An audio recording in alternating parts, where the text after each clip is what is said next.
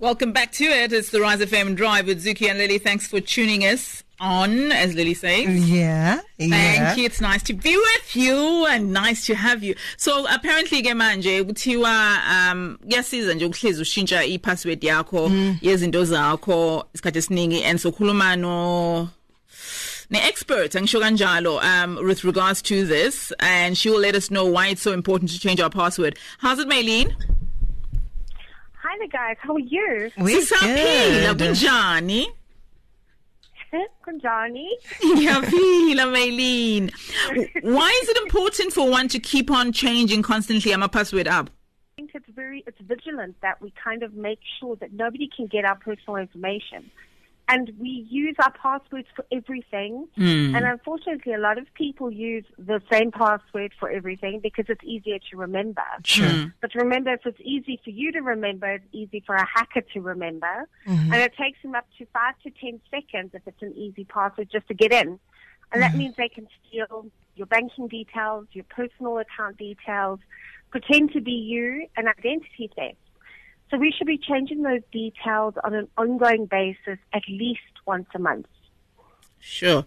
Just going, sorry, something just deviating a bit, going to identity theft. I see that happens to a lot of celebrities, um, where, and even just general people, especially with the people that, sell Bitcoin on, on the gram and Twitter, where they take, um, let's say they take my photo and duplicate it and then start sending people scam emails and SMSs and emails asking for money. How do you control that if people do that?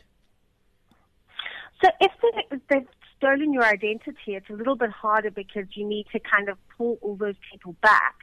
But if you have a specific brand that you're driving, so for example, if I had my surname and, a, and an email address, for example, and I change those passwords regularly, and I'm aware of who has access to my data, I can prevent it from happening.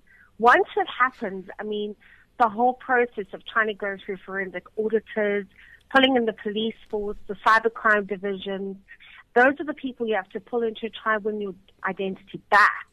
And then also stopping other people from paying money that's meant to come to you, but it's going to go somewhere else, mm. or racking up an entire account in your name, which you're then liable for because they have taken your ID number or anything else like that. And then the whole onus is on you to prove that that wasn't you.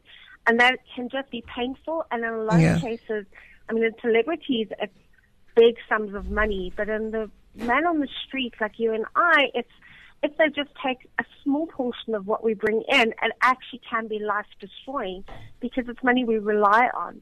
So we need to be vigilant in how we protect ourselves and not just take it for granted that everyone can get your ID number.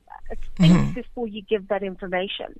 Don't just give everyone that detail because I tend to ask 101 questions and people get really upset. But it's my identity and it's not just for everyone to have.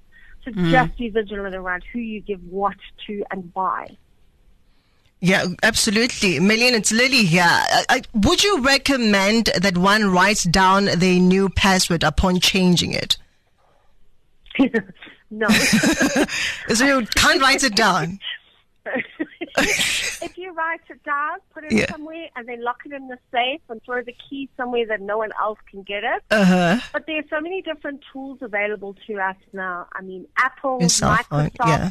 have got what you got called uh, password creators. Mm. So they create these passwords that you only need to remember one password to get into that. And then it generates your passwords for you that you can save on really secure places. Yeah. But, you know, don't, don't, like in some of the movies where they write their password and stick it on a post-it note on their laptop. Don't do that. because someone Mm, else yeah. will walk past or you'll be on a FaceTime call and somebody sees it. It's immediately a red flag going, "Oh, let's go into that. yeah. And administrators love to create that sense of ease of use where they'll create something to say admin password one two three and so Yeah. go back and change it.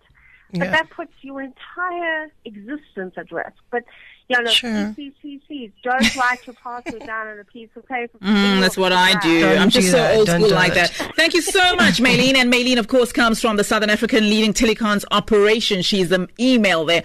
Uh, sorry, she's the manager there. She's the email there. Listen to me. Thank you very much, Mayleen. Have yourself a blessed February, and I hope you have a fantastic Valentine's Day. We believe in love up in here. And ladies, thank you so much for giving us five minutes of your time, and It's have a a, pleasure. wonderful rest of your afternoon. Stay Brilliant. amazing.